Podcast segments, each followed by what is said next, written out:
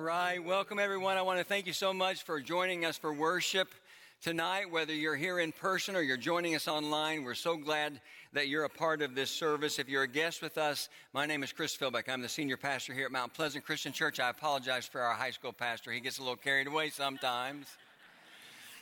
But uh, I want to especially welcome those of you who are guests with us. Don't we love Matt Pinade? He does a great job. This week, and I'm wrapping up a special three message series called Promise Fulfilled. We began this series last week on Palm Sunday weekend. Part two came last night at our Good Friday service, and I'm finishing things up tonight. One of the most amazing things about the Bible is the sheer number of prophecies that have been made and fulfilled, many of which are about Jesus, who was the Messiah. That word Messiah comes from a Hebrew word that literally means anointed one or chosen one. Uh, there's a New Testament equivalent for that word, and that's the Greek word Christos or Christ. And that's who Jesus was. That's who Jesus is. When the disciple Andrew first learned about Jesus, he immediately went and found his brother Simon Peter. And this is what he said to him in John chapter 1 and verse 41. He said, We have found the Messiah, that is the Christ. This is who the, Jesus, the Jewish people rather were looking for because they had read and heard all of the Old Testament prophecies that promised that God would send a deliverer to save his people. And Jesus is the one who fulfilled that promise. Let me give you some examples of those promises, and these are all found in the Old Testament.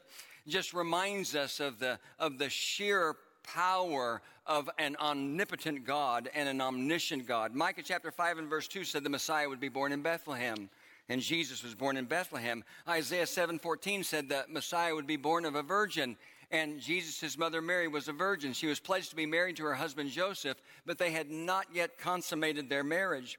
Isaiah 40 and verse 3, and again in Malachi chapter 3 and verse 1 says that the Messiah would be preceded by a messenger. And we know in the Bible that John the Baptist came to prepare the way for Jesus. Isaiah 49 and verse 7, and again in Psalm 69 and verse 5 said the Messiah would be hated without cause. And if you know anything about Jesus' life in the Gospels, you know that was true of him. There's an interesting verse in the book of Acts, the 10th chapter. The apostle Peter is in the home of a man named Cornelius, and he's telling him about Jesus along with all the other people that were gathered there. And this is how he describes Jesus in that moment. He says he went around doing good and healing all who were under the power of the devil because God was with him. And that was Jesus' life. And yet, with all of that goodness, he was hated by the religious leaders. Psalm 41 and verse 9, and again in Psalm 55, verses 12 through 14, we're told that the Messiah would be betrayed by a friend, and it was one of Jesus' own disciples, Judas, who betrayed him. Zechariah chapter 11 and verse 12 said the Messiah would be sold for 30 pieces of silver, and that was the price of Judas's betrayal. Isaiah 53 7 said that the Messiah would be silent before his accusers. And when you look at the accounts of Jesus standing before Pilate and the other people who put him through false trials and trials that were nothing more than a sham, you see that he was silent in the face of their accusations. Psalm 22 and verse 6, Zechariah chapter 12 and verse 10, Isaiah 53 and verse 5, and again in verse 12 said the Messiah would be executed by crucifixion, and we know that Jesus died on a cross. Isaiah 53 9 said the Messiah would be buried with the rich. The Bible tells us in the Gospels that when Jesus died, a man named Joseph of Arimathea, a man who was wealthy, asked if he could take his body down from the cross, and he laid him in Joseph's tomb. In Isaiah 53 and verses 9 and 10, and again in uh, Psalm 16 and verse 10, we're told that the Messiah would be raised from the dead. And that's why we're celebrating tonight. Somebody should say amen to that. 700 years before Jesus' birth, the Bible prophesied that he would be born of a virgin in an obscure village named Bethlehem and later betrayed for 30 pieces of silver. 900 years before his, Beth, his, excuse me, his birth, the Psalms told of Jesus' death by crucifixion. And the Psalms told what he would say on the cross. And the Psalms told us that soldiers would gamble for his clothes. Along with all of that, friends, and so much more that we don't have time to even talk about, the Bible prophesied that Jesus would be resurrected from the dead. You know, the Jews believed in ancient days that on the fourth day after death, a person's body would begin to, de- to decay. But Jesus was raised from the dead on the third day. And why is that important? Why is that little nuanced detail important? It's important because it fulfills another prophecy. Psalm 16 and verse 10 says, You will not abandon me to the grave, nor will, your holy, no, nor will you rather let your Holy One see decay. There's not just the Old Testament that uh, references the resurrection through prophecies. The resurrection was a significant part of Jesus' teaching about himself. Look at these words on the screen from John chapter 2, verses 19 through 21. Jesus answered them, Destroy this temple, and I will raise it again in three days. And the Jews replied, It has taken 46 years to build this temple, and you are going to raise it in three days? But the temple he spoke of was his body. You go to Matthew chapter 12, verses 38 through 40. And we read, Then some of the Pharisees and teachers of the law said to him, Teacher, we want to see a miraculous sign from you. He answered, A wicked and adulterous generation asks for a miraculous sign, but none will be given it except the sign of the prophet Jonah. For as Jonah was three days and three nights in the belly of a huge fish, so the Son of Man, Jesus' most common way to refer to himself, for the Son of Man will be three days and three nights in the heart of the earth. And then there are these words from Matthew 16 and verse 21. At a critical moment, in Jesus' ministry when he turns his attention primarily from the crowds to his disciples because he knows the end of his life is drawing near.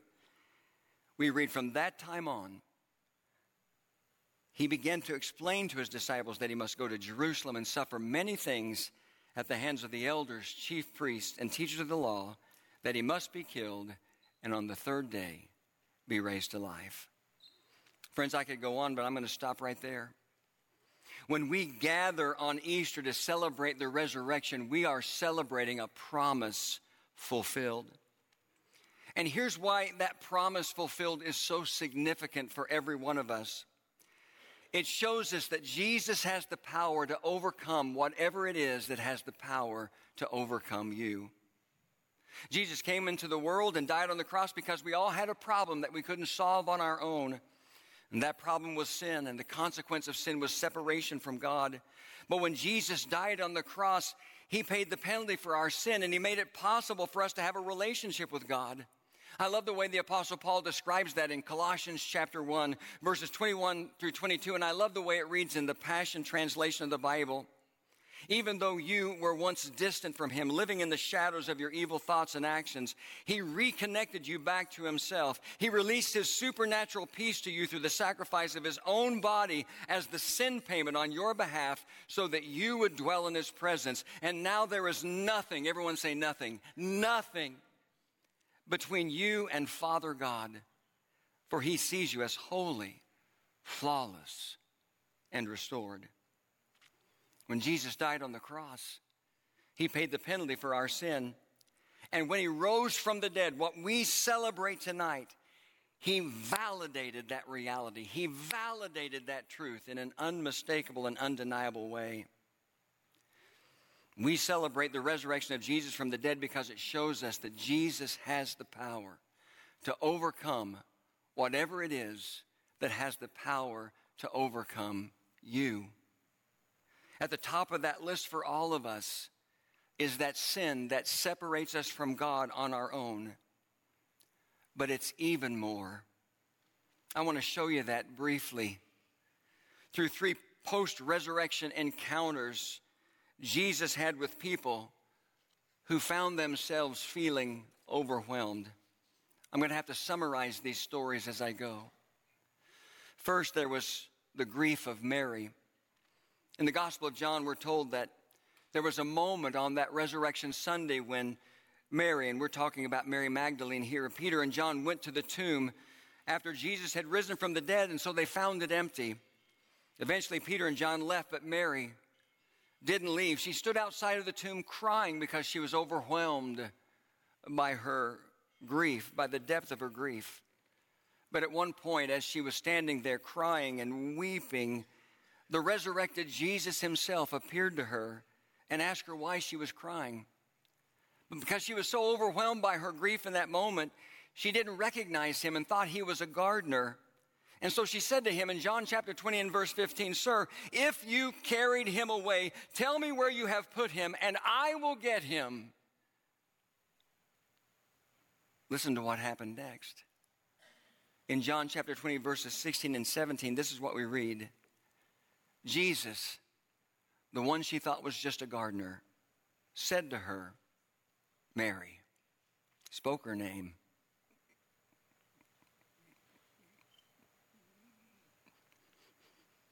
And she turned to him and cried out in Aramaic, Rabboni, which means teacher.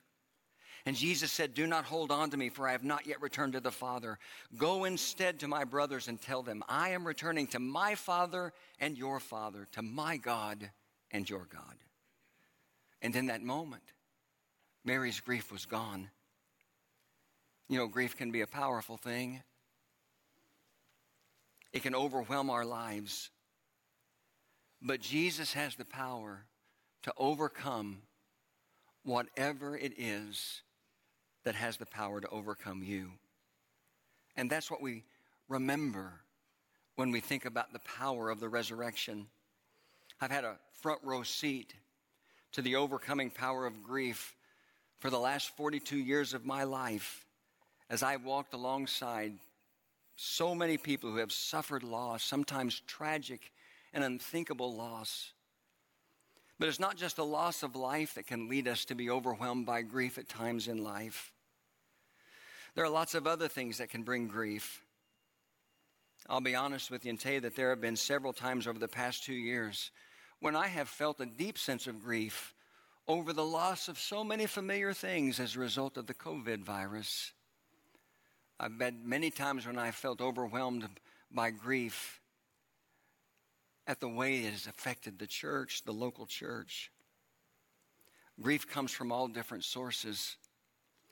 But one of the things the resurrection teaches us is that in the midst of our grief, Jesus is there. And while you might not recognize him, you need to know that he sees you and he knows your name. I love this verse from Psalm 34 and verse 18. The Lord is close to the brokenhearted and saves those who are crushed in spirit.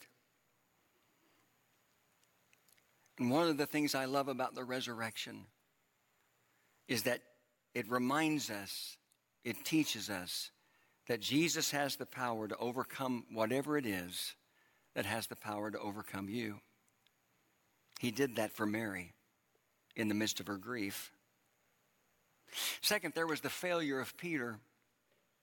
I think most people, even people who don't go to church or have much of a spiritual background or ever read the Bible, know what Peter did. It's a familiar story.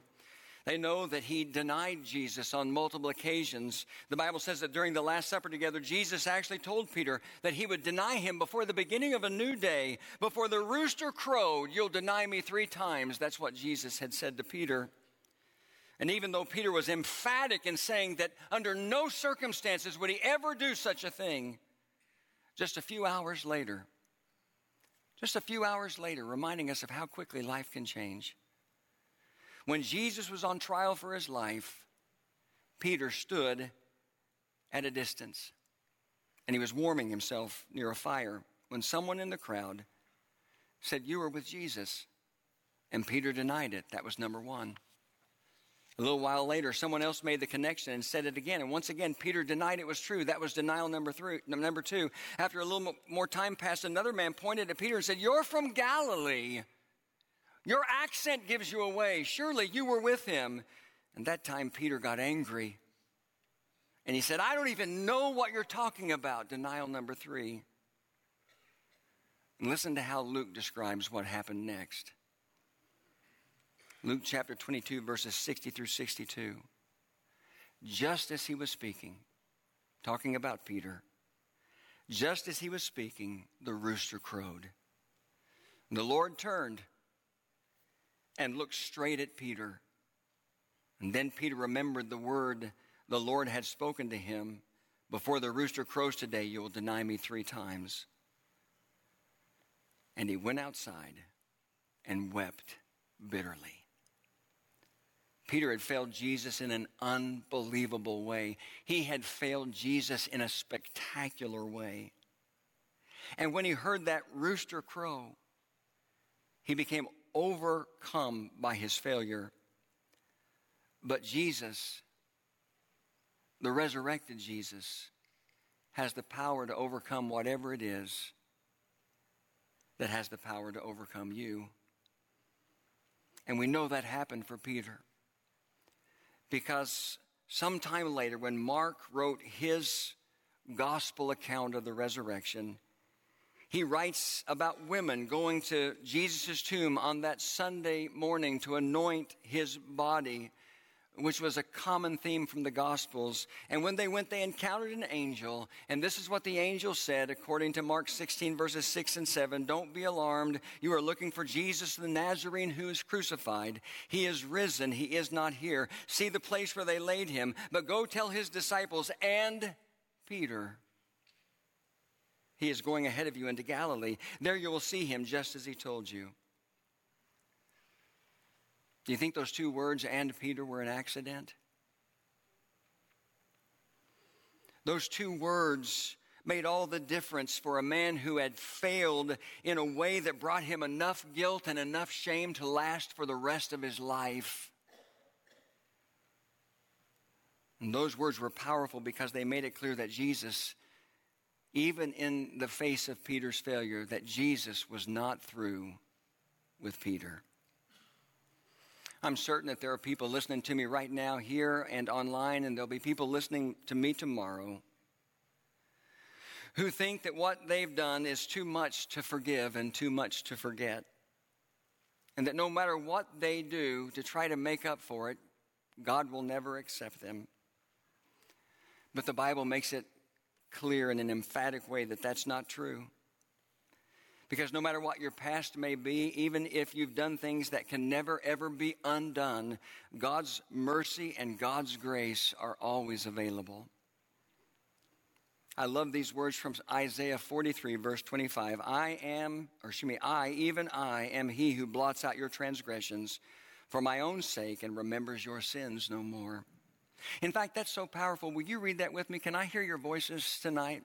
I, even I, am he who blots out your transgressions for my own sake and remembers your sins no more. We cling to those words. When Jesus died on the cross, he paid the price for all of our sin. And that means that any punishment that you may think that you somehow deserve today has already been paid for by the blood of Jesus. God's need for any justice with regard to your life has already been satisfied. And God's grace is always going to be greater than your failure. And we remember that at the resurrection because one of the things the resurrection teaches us is that Jesus has the power to overcome whatever it is that has the power to overcome you. And we see it finally in the doubts of Thomas. You go to the Gospel of John in the 20th chapter, and we see that after Jesus rose from the dead, there was a, a, time when his disciples were in a room with the doors and the windows locked in fear that the religious leaders were going to come and arrest them in the same way that they had arrested Jesus, and that they would have the same fate that Jesus had suffered. But despite the fact that the doors and the windows were all locked, the resurrected Christ appeared among them and said in John 20 and verse 19, Peace be with you. John then goes on to say that Jesus showed them his hands and he showed them his side to confirm that it was really him risen from the dead. But there was someone missing. I'm sure most of you know the story. Thomas wasn't there when that happened. And when he showed up later and the rest of the disciples told him the story, he said, quite honestly, I don't believe it. In fact, he specifically said in John chapter 20 and verse 25, unless I see the nail marks in his hands and put my fingers where the nails were and put my hand into his side, I will not believe it. And a week goes by. The disciples are still in the same place, and Thomas is with them. And Jesus shows up again with the same greeting Peace be with you.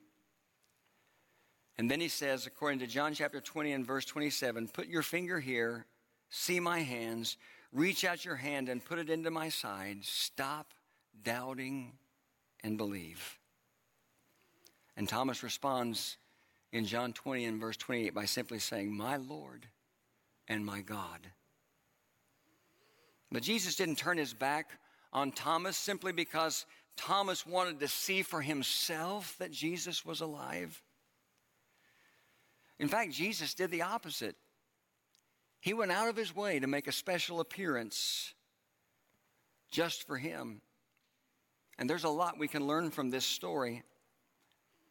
But if I were forced to share what I think would be the most important thing, it would be this it's not wrong to have questions and doubts about the Christian faith. It's not wrong to have questions or doubt at times about God or about Jesus. There's a big difference between doubt and unbelief. And if that describes you, if you're someone, whether you're here or you're listening to me online, where you're someone who feels at times drawn to Christ and drawn to the message of the gospel, and yet you're struggling with questions and doubt and uncertainty, then I want you to know that Jesus is ready to make himself known to you. Thomas said, I need to see him with my own eyes, I need to touch him with my own hands. And Jesus made that happen. I can't tell you exactly how Jesus might make himself known to you, but I can tell you that if you search for him with an honest and sincere faith, or rather desire for faith, that he'll show himself. He'll make himself known somehow. Jeremiah 29 and verse 13 says, You will seek me and find me when you seek me with all your heart. Jesus' resurrection from the dead was a promise fulfilled. And that on its own, by itself, is an amazing truth. But let's not miss, miss the personal meaning in this Easter season. Jesus' resurrection from the dead shows us that he has the power to overcome whatever it is that has the power to overcome you. He has the power to overcome your sin. If you're here tonight and you've never surrendered your heart to Jesus, you've never looked at what He did for you when He gave His life on the cross to pay the penalty for your sin, if you've never received that, accepted it, if you've never embraced it through faith in Jesus, you can do that before you leave. He has the power to overcome whatever level of grief you might be suffering through right now no matter what the source. He has the power to overcome whatever failure you have in your life. Whatever it is that seems to be the last thing you think about when you lay your head on the pillow and the first thing you think about when you open your eyes in the morning. He has the power to overcome that through His love and His mercy and His grace.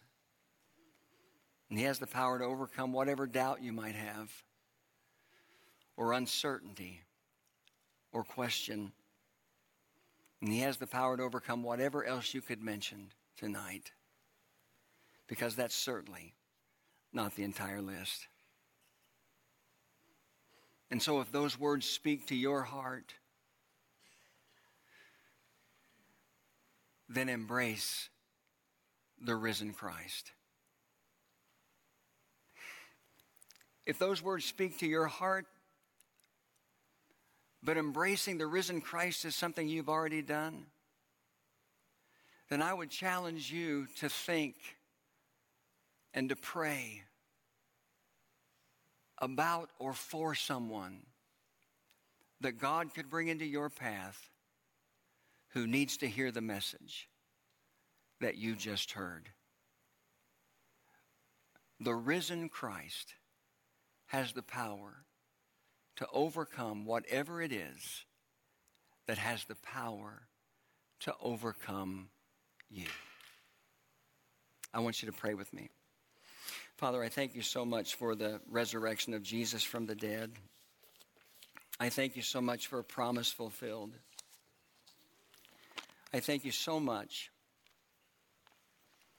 that we can know with confidence that Jesus is alive because he's alive inside of us.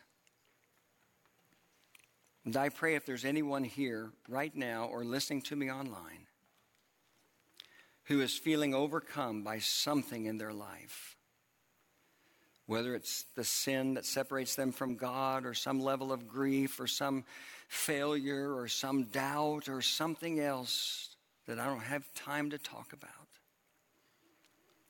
that you would help them have hope in this promise fulfilled and what it means for all of us on the most personal level. Thank you that the risen Christ has the power to overcome whatever has the power to overcome each of us in our lives. And I pray that in Jesus' name. Amen.